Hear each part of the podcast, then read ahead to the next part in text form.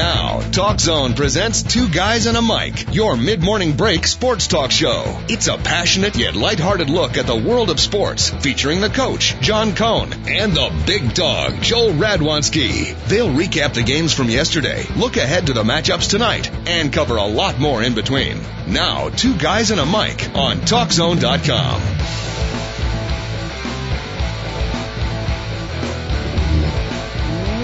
Welcome to the Two Guys and a Mic Show, TalkZone dot com. Thank you so much for joining us. Absolutely gorgeous Thursday here in the fine city of Chicago. Big weekend of sports coming up, football in particular, baseball races heating up. Got the U S Open, got a little sports guy talk politics today. All kinds of things going on. The big dog with a not just a birthday today, but a big milestone birthday. And uh, we might even play an early version of Beat the Schmoes because I can't be in tomorrow. So uh, we may make our football predictions today. We got all that and mucho, mucho mas here on the Two Guys and a Mic Show. And the opening of the National Football League season. I was watching Bill Clinton. And Sandra, how do you pronounce her last name? Fluke? Fluck? I think it's Fluck. Fluck. Oh, boy. Oh, boy. Better be, I better be careful with that one. But so I didn't watch the Cowboys. Because it's, it's not Fluke. Yeah, everybody thought it was, but they were pronouncing it differently. Yeah. All right. And, uh, you know, Elizabeth, well, I was watching all the speeches, didn't catch the Dallas Cowboys in their big victory over the New York Giants. And let's welcome in my good part of the big dog, Joel Radwanski. Big dog, we were talking about the odds in the Las Vegas. We were, you know, curious why the Giants were only three and a half point favorites. I guess the odds makers knew what they were talking about. Tony Romo, outstanding. And the Cowboys kick off the N F L season with a big victory. I hope you were able to watch more than me. I was uh, I watched it from my phone yesterday. Uh, thank goodness I have N F L Mobile. I, I got to tell you something, Coach. I'm I'm an extremely lucky man. I have a, a girlfriend with an incredible family, and they basically let me live here, but they don't have a television. Wow. So um, thank God I have Verizon, who has N F L Mobile, because I can't tell you what I would do without football. Mm-hmm. And that might sound stupid, but everybody has their T V shows that they have to watch. I don't. I don't have to watch any television show, but when it comes to football, I have to watch it. When on Friday night, when I go by high school football games, I like, uh, shouldn't I be in there watching it? I don't even care who's playing, Coach. So it's football. It's not the television. And thank God Verizon has. Uh, so I'm sitting there watching this tiny little television, watching uh, Dallas put a real, real good win against the, the, the New York Giants, and it's a real good win considering that their offensive line sucks. How they could win a football game with that bad of an offensive line compared to what the Giants' defensive line was given to them, mm-hmm. if they can get that situated, I, I told you I really expected a lot out of the Cowboys. They've got a lot of, of talent in their skill positions, and their defense was a lot better than last year. I think they proved it last night. They just they were they reminded me of the Bears last year with. They've got a real good team, but a forward offensive line. That's where the Cowboys are at right now. Interesting. Defending champions of the N F L, red hot last year, I guess five or six, eh, about four or five months off, will kill your momentum a little bit. The Giants getting knocked off by the Dallas Cowboys, twenty-four seventeen the final. The O-line wasn't good, but I heard Tony Romo, big dog. I heard uh, Tony Romo was outstanding.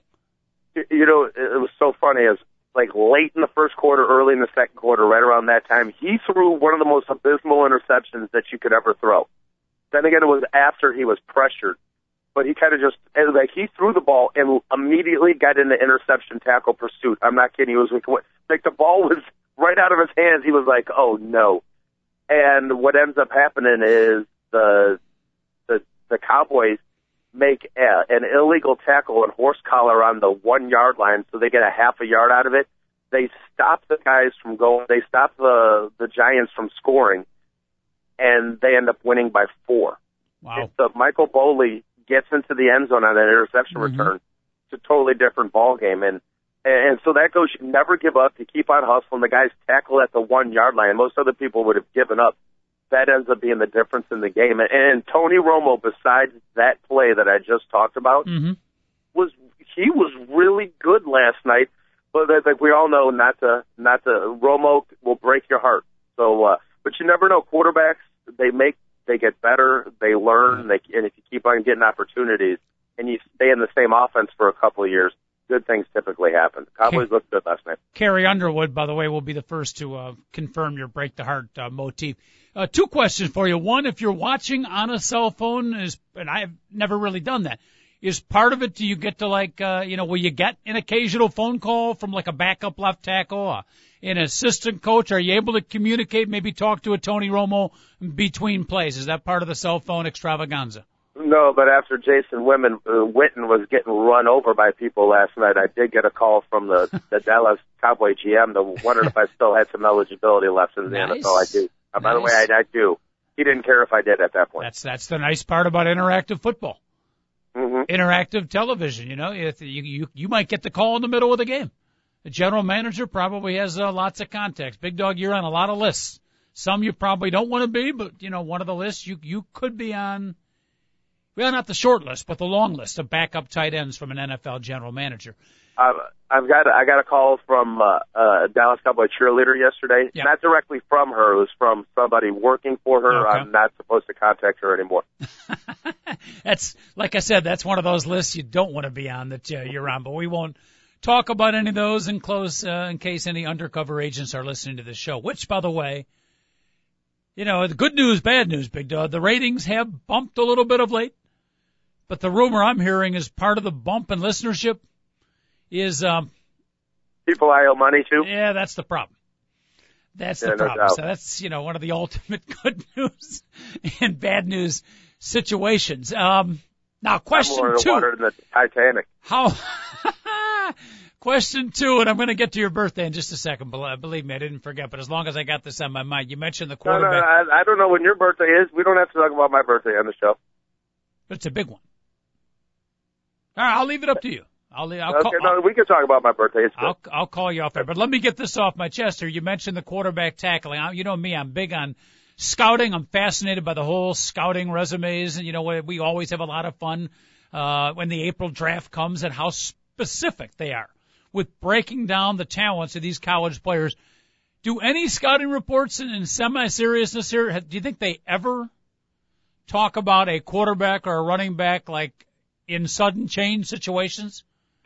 Either, you know, terrible tackler or he's really good. Has a scouting report ever got that specific where a quarterback can get as a plus tackles well after, after an interception? I think I just answered my they own would, question. They would never get a, oh, he's a good tackler. They would only say he showed heart by not putting his head, you know, his chin to his chest and walking off the field, where he stayed a competitor and realized he messed up and flew down there and made a tackle. By the way, I watched. I hope I didn't describe that wrong. When I said Tony Romo went into hot pursuit, by no means did I mean that he made the tackle, because he missed the tackle completely and whiffed. And it was number seventy-seven, Torrey Smith, who originally got beat like a rented mule by uh, Jean-Pierre Paul. And uh, and he's the one that uh, Romo threw the interception, and he was the one who made the play at the end. But, mm-hmm. Coach, I do think you might – you won't ever get, yeah, he's a good tackler. Okay. But you will say he showed a lot of heart, because you know what? Anybody can show heart when you're up forty nothing and, you know, oh, he showed a lot of hustle when they were winning forty to nothing. Yep. Show me hustle right immediately. I mean, instantaneously, where it doesn't even affect you for a heartbeat when you do something bad. Good point. You know what I mean? That that that's that's when when I'm a scout, that's the one. You know, and everyone's like, "Hey, look at those guys! They're they're such good teammates. They're having fun." I'm like, "They're winning thirty-eight to three." I mean, but show me a good teammate when uh, the mm-hmm. guy fumbles and there's two minutes to go in the game, and somebody comes over and says, "Hey, we're going to pick you up. Don't worry about it." You know, those are good teammates. That's exactly right. I'm going to uh, help conduct a coaches clinic uh, tonight with some travel team coaches and stuff. And one of the points I will bring up with them is, you know, good. It's easy to be a good coach when your team is winning. But I watch coaches uh at the grade school level, house league level, travel level, high school level, even into college, probably a little bit less so in college. But it's amazing, Big Dog, when your team is getting spanked, when your team's hitting a bad streak, a lot of coaches will just sit down and stop coaching. And that is when those fragile ten, eleven, twelve, thirteen-year-old kids, that's when they need you most, because yeah, they're exactly. down. They're getting beaten by, beaten by a far superior team. They need you to keep pepping them up, keep their energy up, and keep coaching them. It's easy to coach when you're winning, to, to your point. It's not so easy to coach or play when you're getting spanked. Yeah, I agree. Totally agree. Yeah. yeah. All right. You want to come to the clinic with me? Uh, I, I would love to do some of these programs. It, the problem is you do everything on the north side. You know, we have a, a special night out. It's two minutes from your house, and I have to take five trains in order to get there. That's not going to happen. Good so, point. So as soon as you, you do something in a more localized area, I might have a consideration. All right. To do it. All right. I think the two of us might be able to do something like that. Let me throw the phone number out. You want to talk a little N F L football? We're going to get into the Bill Clinton speech. We got some baseball. We have ignored baseball, Big Dog, and we uh, need to get to that little meat and potatoes on the uh, pennant and division races, wild card race in particular. Uh, eight eight eight, four six three, six seven four eight. Any of our listeners out there, you want to tune in, chime in, questions, thoughts, Uh, positive, negatives from the first N F L game, feel free to give us a call. eight eight eight, four six three, six seven four eight. I do want to ask you about the officiating last night. I haven't heard much. I'm assuming that's good. But first of all, Big Dog, uh, forty years old today. That is a milestone, my friend. A happy birthday on behalf of all of our listeners out there. Yeah, you know, I, I appreciate it, Coach. And the only reason why I didn't want to get on it was I don't even know when your birthday is. Okay, so, you know, I don't think I wished you a happy birthday or, or blah, blah, blah, or any of that yeah. stuff. So yeah. I, that's I, the only reason I feel a little guilty about it. I do. And I'd like to come on my Facebook page. I got like seventy notices. Happy birthday. Yeah. I was like, seriously? I don't think I wished anybody a happy birthday this in the past well, ten years on Facebook. All right. Yeah, I'm not a Facebook birthday guy. Either. Matter of fact, my birthday is, is uh, printed wrong in Facebook. I don't know how it got up there. I certainly didn't do that, but I got a nice Uh, happy birthday greeting from, uh, co-host Brian Bauer about a week ago, which was very much appreciated, except the fact that he was about three, three months off. So I gotta correct that. But, uh, but Big Dog, this just isn't any birthday for you. forty. That's a milestone. That's a big. Yeah, I guess so. And, and I, I feel real freaking good is the best way for typical forty year olds. Mm-hmm. I mean, I don't normally do what I do throughout a, a course of a day. So I, I'm extremely lucky to, uh, uh, I don't know, have health. When you knock on wood, I'll watch I'll end up getting hurt or something like that. When you think about it, though, uh, you know, I know when I turned fifty just a few years back, um, I felt the same way. I felt good. You know, the oldest thing. Uh, it doesn't matter how old you are, how you feel.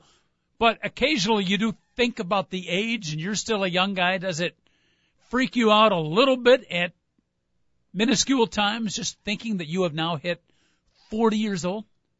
You know what? I, I'm going to honestly say I might have a different completely answer if I was not dating Lily the Lilac, who's twenty-eight years old. She's hot. She's cool as hell. She's Who like is what? the dream girl for Eight? me. You say eighteen? Yeah, she's eighteen, Coach. Wow. So she's twelve years younger than me. Both of us, you're the rats. Okay. I really don't care how old I am. You know, if I was forty and alone, no children, no job, no dream, you know what I mean? But uh, no, I have I have my girl, I have a really good job, and I have a dream that I'm still trying to fulfill. So at forty years old to me is really, I'm not just saying that, I'm, I'm not just trying to be all inspirational. And all that. I, deep down in my heart, I, I feel like I'm twenty years old still. I, I honestly wanted to put on my Facebook, I don't want people to get upset at me, but like uh, my forties are going to be like most people's twenties, where Um, hopefully I'll be getting into a career if, if Idris and all these other things that I'm doing with end up working out. And that's where usually people start like their great beginning of their career. And then they like, you know, meet a girl, get married, have children, buy a house. I'm going to do all that, you know, this decade. So I'm like two decades behind everyone, but mm-hmm. I really, really enjoyed the previous twenty-five years or so, Coach. So I really can't complain when, you know, I've been acting like I've been twenty-two for the last fifteen, thirty years. You know what I mean? You're so, going to be a, uh, you're going to be a closer, my friend. You're going to finish strong. A man who has everything at this particular point except a T V funny. in the apartment that he's staying in. Yeah, well, I don't care about the television.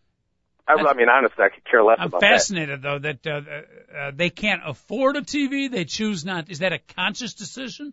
Yeah, I guess I guess their their uh, their Chinese restaurant on Michigan Avenue isn't pulling enough enough money, and mm-hmm. uh, all the architects and engineers that, that live in the house they they can't afford it either. Does it? No one watches television hmm. in the house. And there's why there's no reason to. Is it something they miss, or they just they just don't have it? Out of sight, out of mind. That's uh, I I guess when you don't really watch television and you don't see promos for the next How I Met Your Mother, mm-hmm. you don't really miss the fact that you're not watching How I Met Your Mother. Yeah. Is that show even on television? I've never. I've wow. saw one episode of it. I it think was about it is.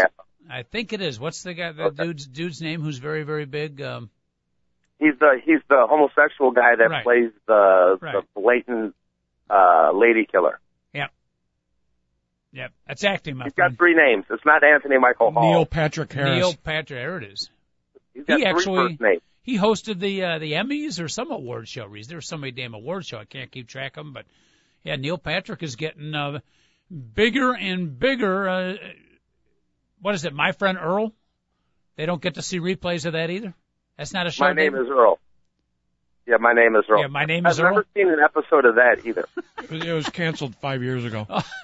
Yeah, that's, I mean, that's, that's seriously, people are like, well, you don't, don't lie to me like you've never seen Jersey Shore. I'm like, I haven't even seen the news. What are you talking about? No, I don't watch television. People don't get it. They they they really, honestly, they, they're like, no, I, I have no comprehension of what it would be like now, without a television. Do Lily the Lilac's parents have a computer access? Yes, everybody has a computer. Okay. Even has the keys in Chinese. Pretty cool. Okay. Cool. Have you learned to Lily's work it yet? Brother has, Lily's brother has a television, but I don't like to go into the mm-hmm. room. All right. So you're watching football on the uh, on the real small screen. Are you able to pretty much catch the game? I mean, it's it's you don't miss much when you watch it on the small screen like that? Well, well you know what the beautiful thing about something like that is you don't know what you're missing. So all I know is I get I get uh, I get my guy uh, Mac Chris Collinsworth, uh, Al Michaels. I get Al Michaels, and that's that's good enough for me. Mm-hmm. And Al Michaels, by the way, was making mistakes last night, and he threw the referees under the bus.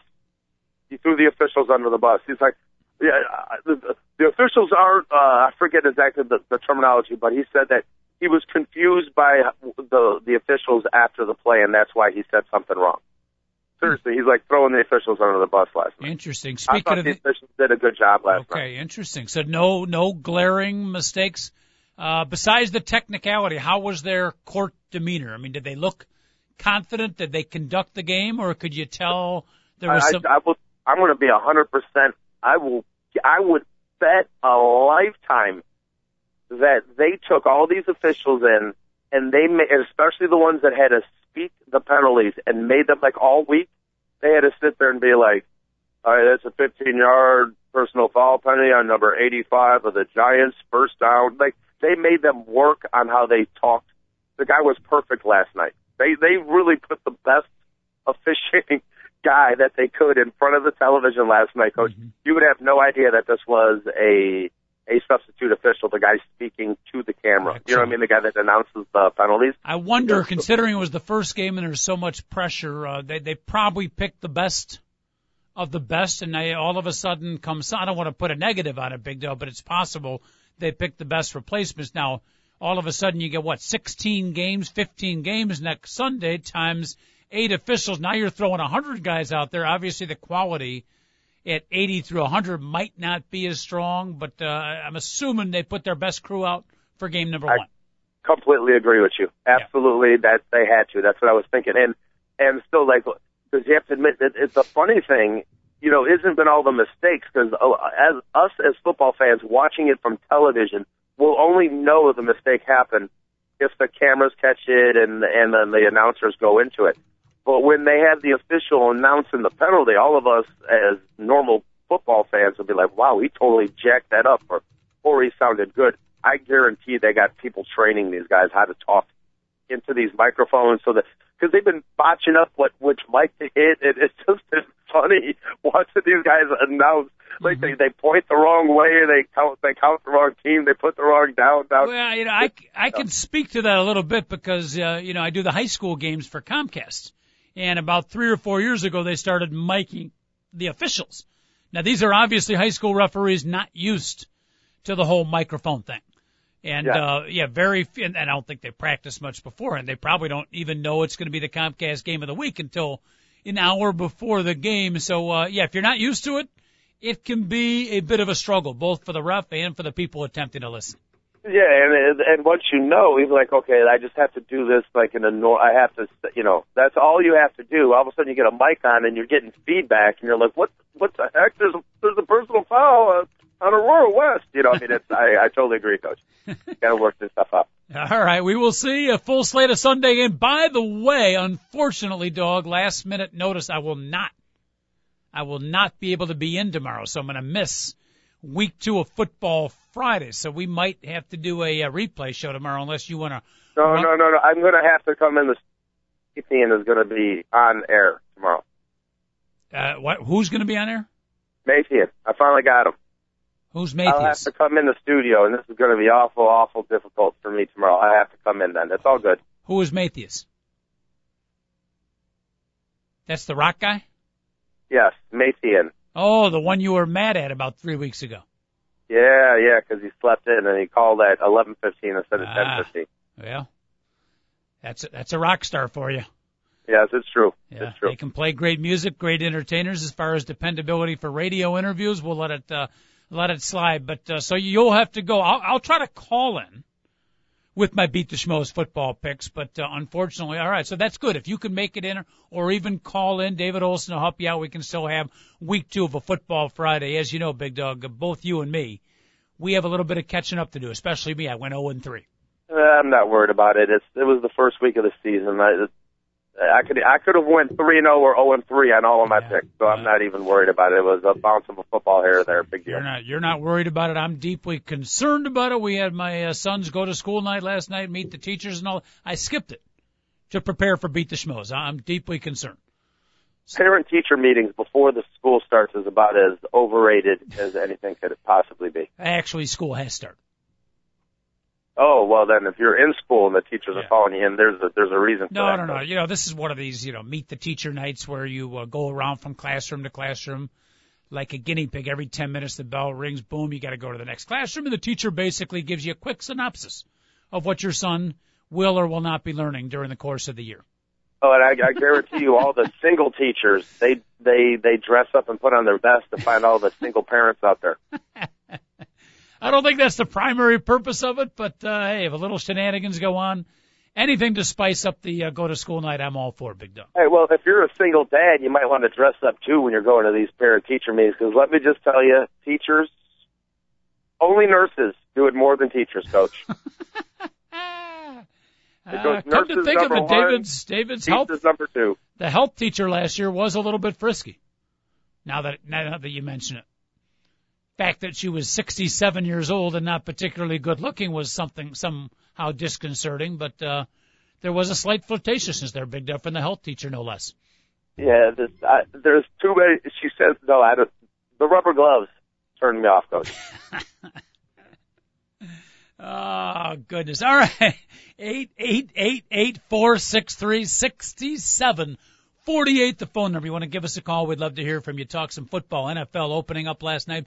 Beat the Schmoes Football Friday with the Big Dog hosting tomorrow.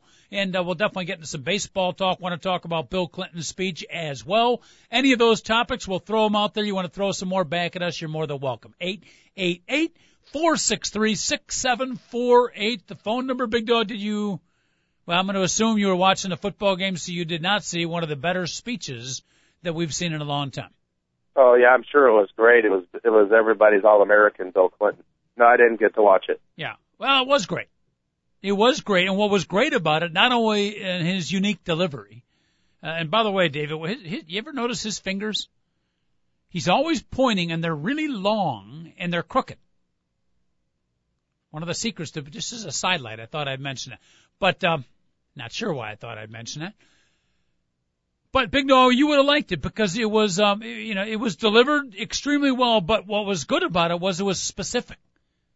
And we can't get into it all now. But he actually went down point by point. All the things the Republicans are mad at Obama about and claimed in their convention in Tampa. And he specifically, with obviously the president's experience behind it, refuted much of that. So I like the specificity of his, uh, of his nature. Of his speech. Yeah, I'm not going to say that he was right on that because the Republicans did the same thing, and then like all well, the no. liberal news medias, which were the M S Ns and the, the C N Ns and the Yahoos, were like, "Oh, that was wrong, and this is wrong." So I guess we, since there's only one uh, conservative news source, you'd mm-hmm. have to go there in order to. Yeah, but to the Republicans, what's wrong about it. The Republicans weren't, and most Democratic speakers weren't as specific and knowledgeable because Clinton's, you know, been there and done that. David, do we have any idea of the fact check dot org of the fact checkers which the Republicans apparently don't like, had they um, put their like, stuff out? Like I said, of course they don't like them because there's a bunch of liberals working for them. It's, uh, oh, it's a so now, now uh, the, yeah. I got you. Now the fact check dot org is liberal, too. I'm sure it is. Okay. I, I watch the news. Uh, that's like it's not it's not very difficult to tell which way they're all leaning. So, yeah. Mm-hmm. All right, we'll see if we can get that info. But at any rate, it was a brilliant, brilliant speech. Anybody, uh, and I don't know how, you know, Obama's got to speak tonight, big dog. And there's only one way for him to go after the Clinton speech yesterday. If I were him, I would, seriously, I would tear up his prepared speech. We don't need to hear any more pep talks or political jargon.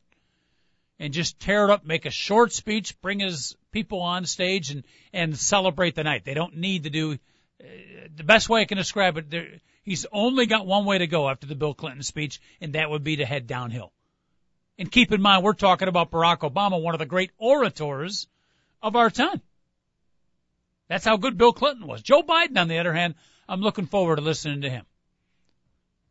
Any thoughts on a Joe Biden? I know you're not a – we haven't talked much about the vice president, but are you a pro, con, or in the middle on Joseph? Uh, I mean, I, I don't know anything about Joe Biden. Okay. Just, just the fact that he's Barry Obama's vice president. Thank you very much for that outstanding analysis. Sports guys talk politics here on the show. eight eight eight, four six three, six seven four eight. Moving right along, big dog. Uh, let's stick on the football beat and then finish it up with baseball. College football, couple of quick notes. Uh, one. I looked at the slate of games coming up this weekend. I was all fired up for the week two of college football because week one was pretty good with the matchups. Mm-hmm. Week two, a big, giant milked out. I mean, there's nothing out there. This is notoriously week two of college football is notoriously the Ooh. worst week of the whole entire season. If you're going to the only dud, there's probably only like five good games out of the one hundred thirty yeah, teams playing. A lot of mismatches out. If you're going to take a week off of college football, this would be the week to do it.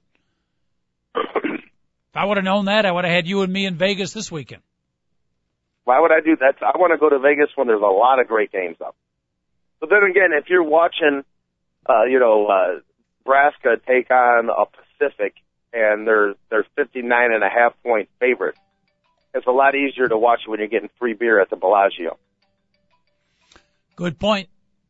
Good point indeed. Um, Hawaii, uh, one thing I was going to mention to you now, uh, well, by the way, speaking of Nebraska, they're actually one of the few teams playing a good game. I think they're playing U C L A.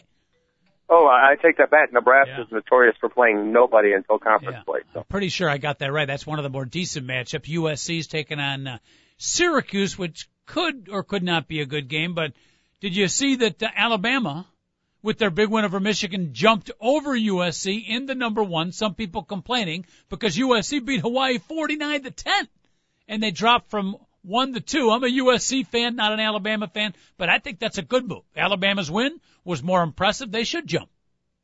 Yeah, absolutely. And if you play teams like Hawaii and another team plays a team like Michigan, they deserve to jump you.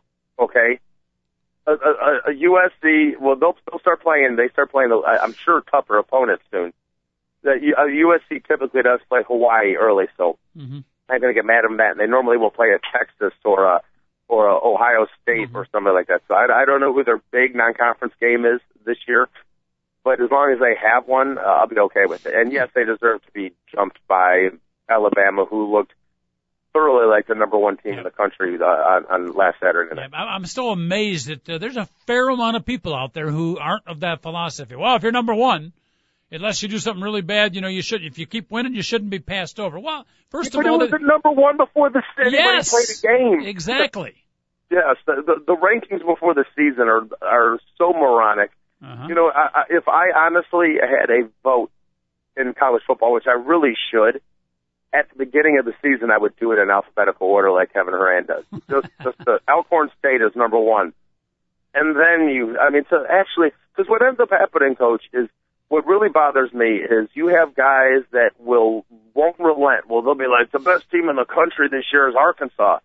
You know, and then Arkansas is undefeated at five and oh, and another team is five and oh, but the Arkansas is barely winning, but they won't relent saying, I was right already, I was right at the beginning. You know, no, you have to realize that It's a, it's every week it should be totally different. if you come out with the same rankings every single week, you're not mm-hmm. watching the football games, is all I have yeah, to say. And it's, I, there would be big swings, in my opinion, Coach, if I was doing the polls. And it's it's based on opinion and based how how impressive you think a team has been. So even five, six, seven games into the season, if a number two team wins a game, you know, impressively, and a number one not as impressively, and now you compare their whole body of work, there's nothing wrong with, okay, now I've seen all six games, I think this team deserves to be ranked number one. So, absolutely, yeah. Coach. Absolutely. Mm-hmm. Interesting. Well, we'll see how that... Uh... Listen, this is the thing, but they beat Hawaii forty-nine ten at home. Hawaii is bad.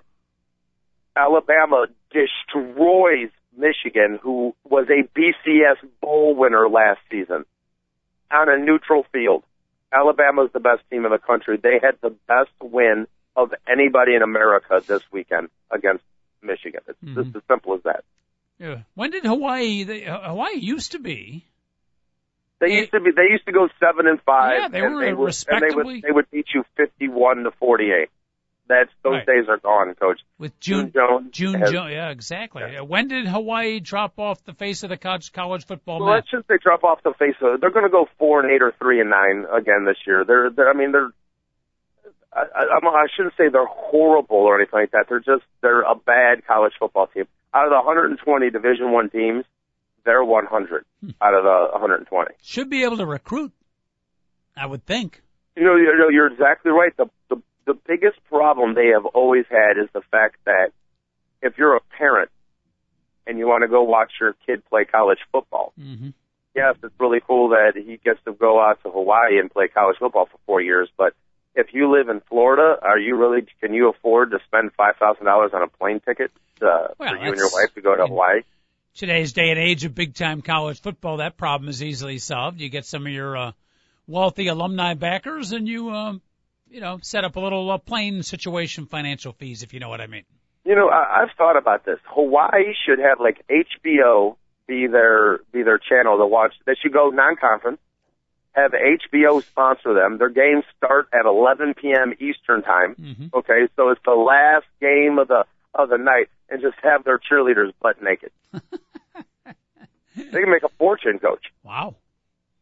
You know what I'm saying? Like, they're, they're playing at four o'clock, you know, out there, but out in, you know, out east, it's eleven and ten o'clock. The mm-hmm. cheerleaders are scantily clad. Mm-hmm. I, I, it's a phenomenal idea. I, uh, they would get a lot more recognition, and trust me, the cheerleaders would get a lot more exposure. A, it would help recruiting, I think, and B, every time they score a touchdown and score points, the cheerleader push-ups would be that much more interesting. Uh, extremely interesting, Coach. Yeah. Uh, Big Dog, it's a sick, sick world out there, and I'm damn glad to be part of it, my friend. eight eight eight, four six three, six seven four eight, the phone number. Coach and the Big Dog talk a little uh, college football, about the transition into baseball, which we have uh, sadly ignored really a little bit too much the past three, four days. I'm going to hold our producer, David Olson, responsible for that. But uh, one quick note in college football that I, I think right now, it's it's early.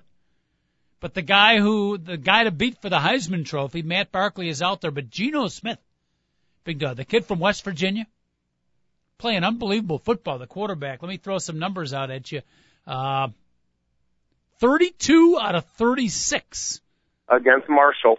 Not a bad, good. Not a no, bad no, team. No, no, no, I just, I'm not going to sit here and rip Geno Smith. Don't get too flabbergasted well, by uh, a thirty-two and thirty-six completion percentage when they throw the screen pass half the plays. They okay, play. Good point. Okay, three hundred twenty-three so, yards. Now, in the Orange Bowl last year against Clemson. Now, that was a performance.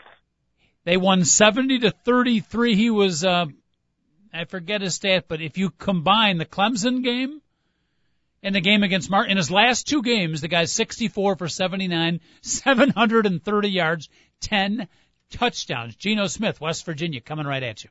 Yeah, when they played Clemson last year in the, was that the Orange Bowl mm-hmm. that they played in? Yep. They, Geno, they weren't, it wasn't the screen pass that was dominant. They were throwing the ball down the field. twenty-yard in cuts right on the money.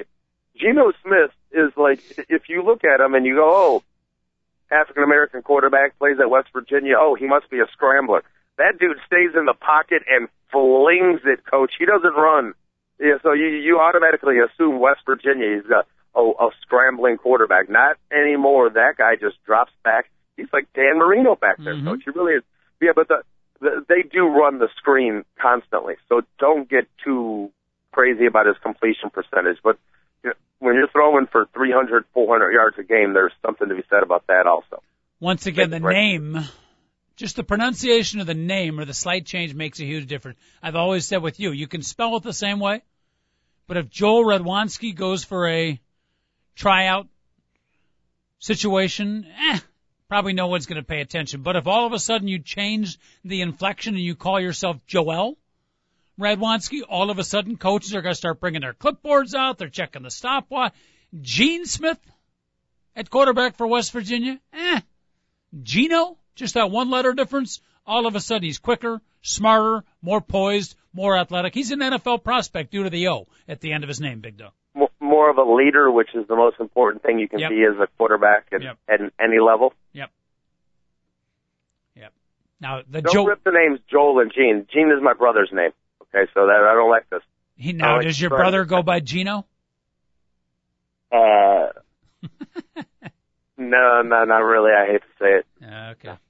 All right. By the way, uh, just as a quick sidelight here, the Drew Peterson jury is huddling as we speak, Big Dog. David Olson, no results yet. So, unfortunately, the immediate conviction uh, hope, which has been the case in some other murder trials, right? One and a half. I saw something uh, recently, you know, some of the more notorious guys, hour and a half it took the jury, three hours, five hours, seven hours. There's at least a couple of holdouts, Big Dog, in the Drew Peterson trial, which is mildly discouraging. Well, you don't know if there's a couple of holdouts. It just might be straightening everything out. How long has the, the, the jury been? Mm, a little bit over twenty-four hours. Four hours? Yeah, let's not. No, no, over too. twenty-four. Over twenty. It's been at least oh, a day. Oh, no, no, I'm a little worried. Yep. Yeah, mild, mild discomfort at this point. I'm not going to overly panic. Speaking of that, by the way, I have been called not by the local, but by the United States clerk of whatever, a much more official jury duty notice. And I sent them out my usual uh, hearing situation problem, which you know I have. And they uh-huh. sent me a card back saying it's been rejected. So for two consecutive weeks, Big Dog, I have to call in like the night before. Starting September twenty-fourth, I may or may not be hosting each particular show. Well, I've never been called in for jury duty, ever in my entire life. It's too bad, because you'd be good. No, I wouldn't. I would, there would be no conviction. Unless it was, like, against another human being, there would be no way I would convict anybody of a crime. There's way too many people in our jails. Far too many people are... Unless, like, you actually, like, like stole something from someone or...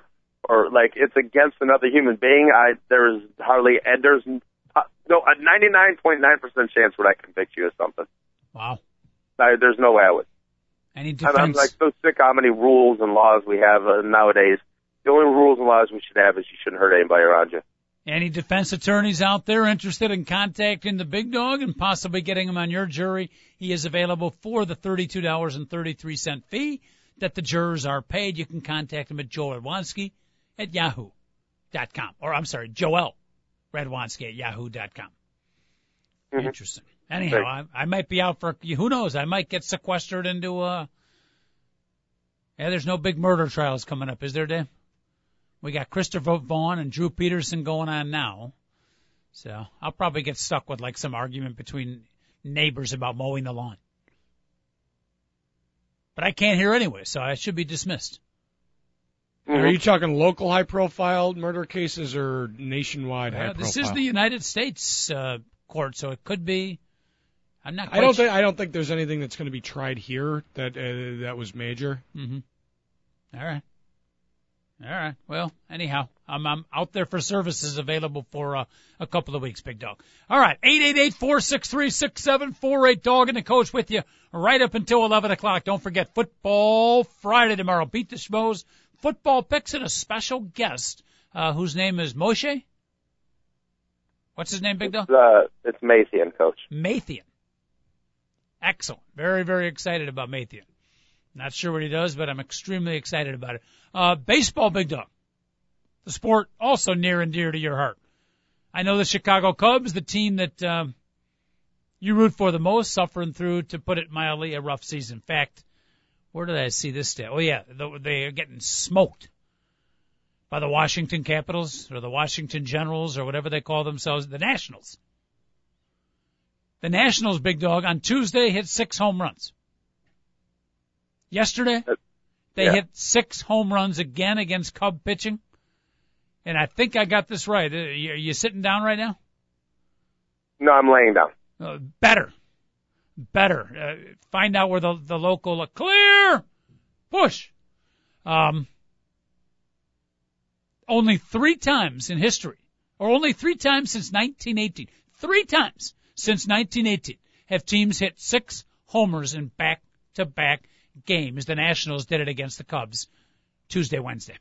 And I guarantee it probably didn't happen before nineteen eighteen. It's just that they don't have any, uh, they might not have all the game-by-game statistics that is backed up yeah. yet. But think There's... about that. Three times since nineteen eighteen.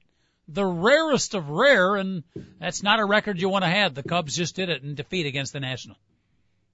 Do you remember about two weeks ago, I was like, well, at least the Cubs aren't on pace to lose one hundred. They'd have to get a lot worse. Well, guess what? I don't think they, they've won like one game since I said that. They're back on pace to lose a, a mm-hmm. one hundred games. Wow. You know, that's we not, we yeah, kid a lot about, good. you know, the Ron Santo, tell us about this picture.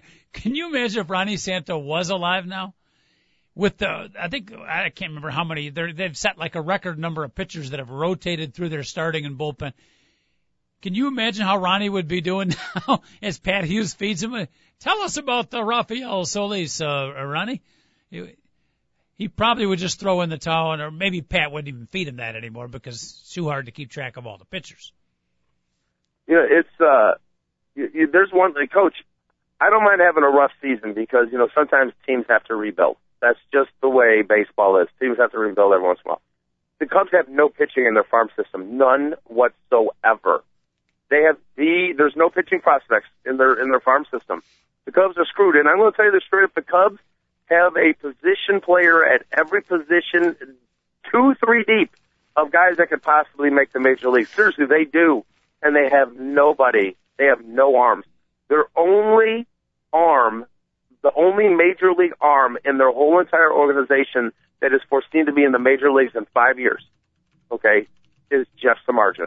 In their whole entire organization, they only have one projected major league starter in their whole system. How disgusting is that, Coach? And Jeff Samardzija is at best a three or four starter.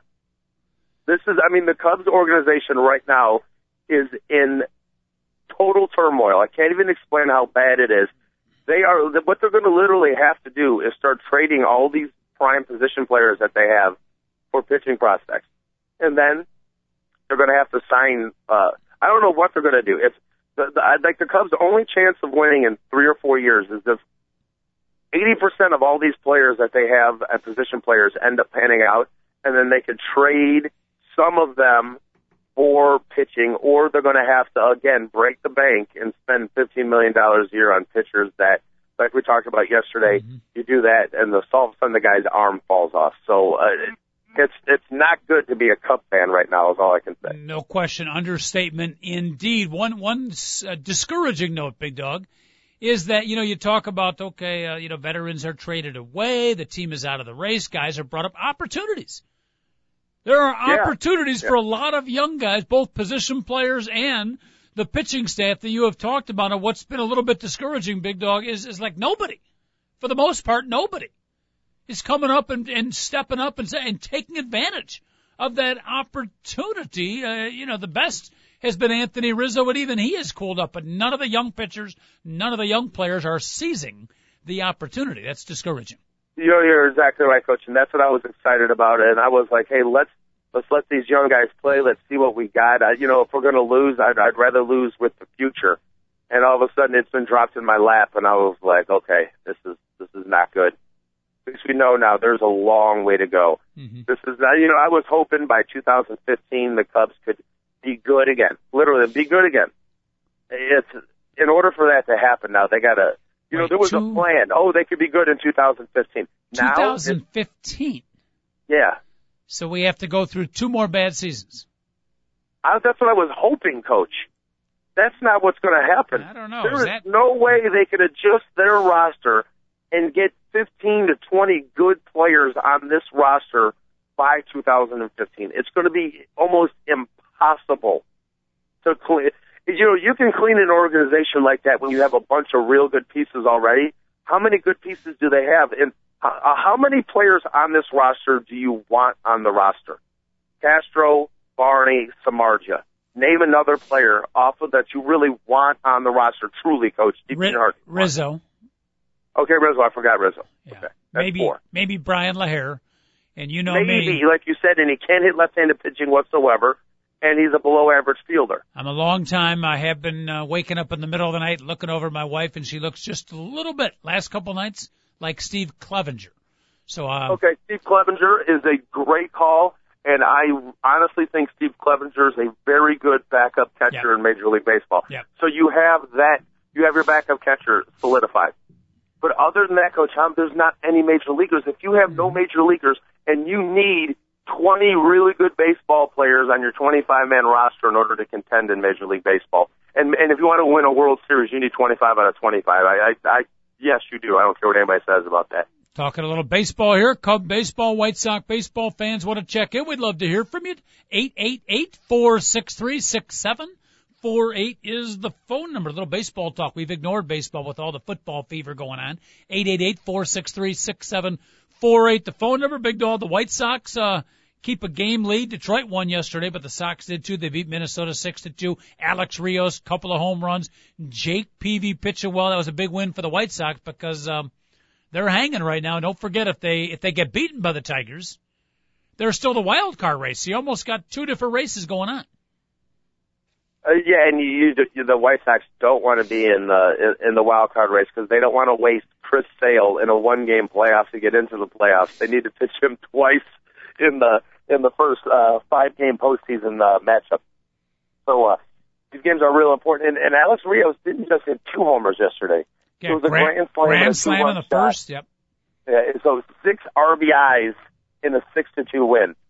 When you have a six R B I game and your team is in the playoff hunt in September, that's a game you remember the rest of your freaking life. That was a great game. One of the best game of the year so far. Right mm-hmm. Speaking of the wild card, all of a sudden the American League wild card has uh, really, really gotten uh, interesting slash entertaining slash tension packed. Let me read this to you here. Baltimore and Oakland are dead even.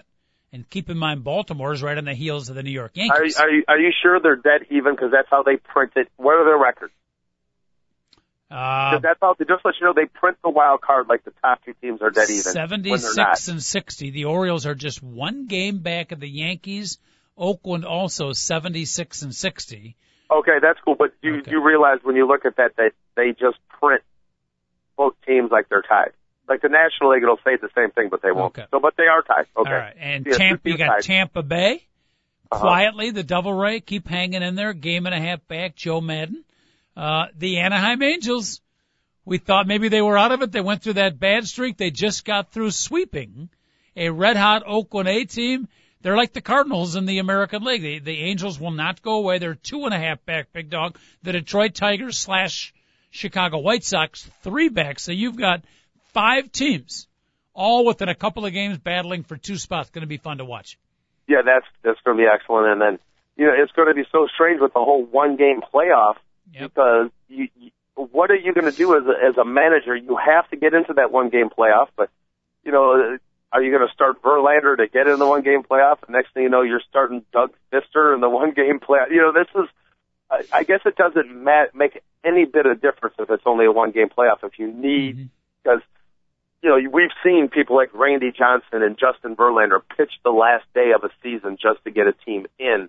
But it's funny, as soon as they get in, it's a one-game playoff again, and you're like, we just pitched our best pitcher.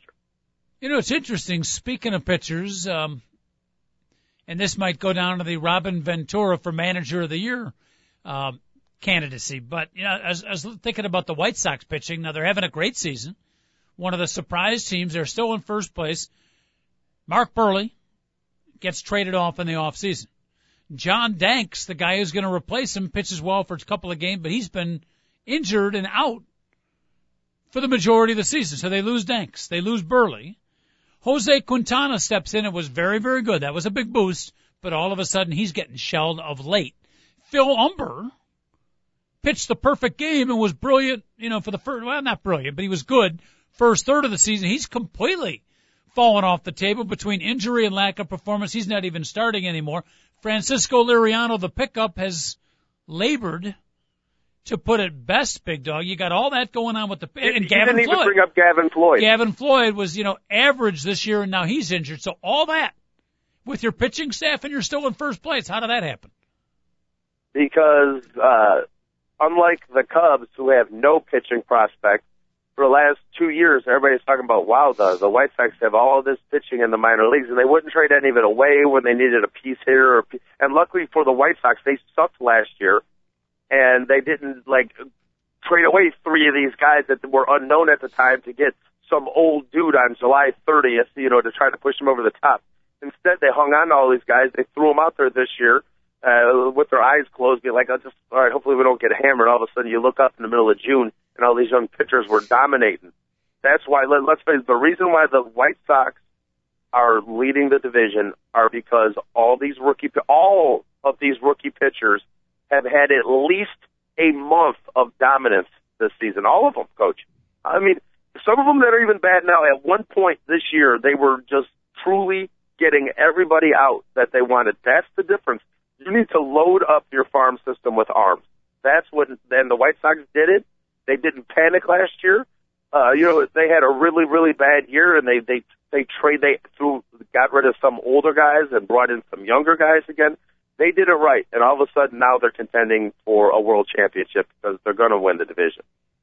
Ladies and gentlemen, baseball expert Joel Radwanski uh, giving you the inside scoop of our beloved White Sox. One game still ahead of the Detroit Tigers. Uh, it's going to be fun to watch. I think we've got one more series. Is that correct? At home against the Tiger, and that um, obviously will be a critical series, and hopefully, Doug, hopefully the White Sox fans will turn out for that, because you know what? If they don't, guess who's going to turn out for that series? Detroit Tiger fans. Yeah. That could get I know ugly. You're exactly right, because, you know what, uh, a lot of Cub fans get grief because, you know, thirty-six thousand people go to Cub games when they're four million games out of first place, and a lot of, oh, they're not even watching the game. Well, I hate to tell you, all these people that graduated from Michigan and Michigan State and Eastern and Western Michigan, they come to Chicago to find jobs, not Detroit. And they don't want to go to White Sox games because they're Tiger fans. They go to Cub games, and then when they're not watching the game getting drunk, we as Cub fans get bashed when they're not even Cub fans going to Wrigley Field. Well, guess what? They'll show up at U S Cellular Field if the Tigers are in it. Okay, and you're exactly right, Coach. You'll have fifteen thousand Tiger fans at U S Cellular Field rooting the Tigers on. Mm-hmm. Yeah, we don't You're want exactly that right. to happen. I'm, I'm kind of, um, as a Northwestern basketball fan, I've seen that experience, and it's it's it's cool for the players because they're not used to uh, playing in front of a full house, talking about Northwestern basketball or the White Sox player, but it is semi, if not all-out depressing when half the crowd or more than half is cheering for the other team. Like when Northwestern plays Wisconsin. Yeah, Wisconsin's the biggest one. Oh, yeah. My goodness, do they come down. And see, and Northwestern fans, make sure they purchase the Illinois game tickets just so the Illinois fans aren't there because that's their yes. rival.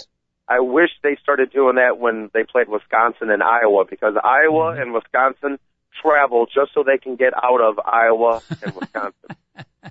Any excuse, huh? Yes, any excuse. Right. Be careful. Why do the Hawkeyes travel so well? Have you been to Iowa? You know, so. Northwestern's got uh, Lou Aldang's cousin, seven feet, one inches tall. Lou Aldang's cousin, signed, sealed, and delivered for the Northwestern Wildcats. Uh, his, his, uh, his female cousin or his male cousin? His male cousin, and hopefully the surgically repaired right hand will be uh, much, much better. That tractor accident was brutal. Oh, brutal. I'm kidding, of course. All right, eight eight eight, four Six three six seven four eight. The phone number. Last couple of minutes tomorrow. Football Friday. We'll make our Beat the Schmoes football picks. I'll be out of the studio. I will attempt to call in. And um, Big Dog, if I do call in, just call in before ten thirty. And I go three and zero, then I might have to do every Football Friday show from like outside the studio. You know what I, I need to do to you what you do to our callers when they call in. Leave them on hold for like five minutes so they hang up. I don't do that. I'll do what I do to you. I'm calling from England, and it costs me two dollars a minute, and you put me on hold for like three minutes Stop before it. you get me on. Stop it. I don't put them on right away. I don't want to give them the impression we're like desperate to have a phone call. What I like to do is have the person that calls in listen to a little bit, just a touch of what we're talking about so they get a flavor for the show, and we transition them in. Big Dog, I've been a caller to shows. When you call in, you know, it's good to be on hold for a little bit, like thirty seconds or a minute, so you can kind of get your wits about you and, and, and feed into the show. If they, if they put you on right away, you know, you may think you're doing the caller a favor. I don't think so. Trust me, that's part of my professional expertise as a host. All right, well, call in before ten thirty because I got Mathien coming, coming on the show tomorrow. Who? Oh, goodness. Big Dog, on behalf of all of our listeners, Cinemax Cindy, Bobby from Bolingbrook, Back Hair Bob, all of our fine listeners out there, especially Back Hair Bob, I do want to wish you a happy birthday, my friend. Uh, thank you. I, I work it tonight, thank God, because I need the money. And I'm for the first time, I'm going to suck up for tips ever as a, a kayak uh, tour guide. And I'm going to let people know I turned forty today and I'm Beautiful. poor. Beautiful. That should hope for the tips. By the way, speaking of tips, Back Hair Bob just emailed in, said if Big Dog wants a present, he does have a few extra free certificates to a back hair removal spot. I don't have any back hair. Okay. Yeah. What can I tell you? I'm pretty lucky. What Go back I, hair. What can I tell you? All right. Disappointing. I don't have any head hair either, so that's unlucky. Very disappointing for listener Back Hair Bob, but uh, very pleasing for uh, stalker slash listener Cinemax Cindy. All right, we got to get out of here. Big Dog, good luck with the show tomorrow. I will call in. Feel free to put me on hold, and um, go Bears. N F L coming up Sunday. Bears. Bears. All right, thanks for listening, everybody. Back at you tomorrow at ten o'clock for the Two Guys and a Mic Show, talk zone dot com. Producer David Olson and the rest of the crew, thank you so much for listening. Have a great day. See you tomorrow at ten. Don't be late.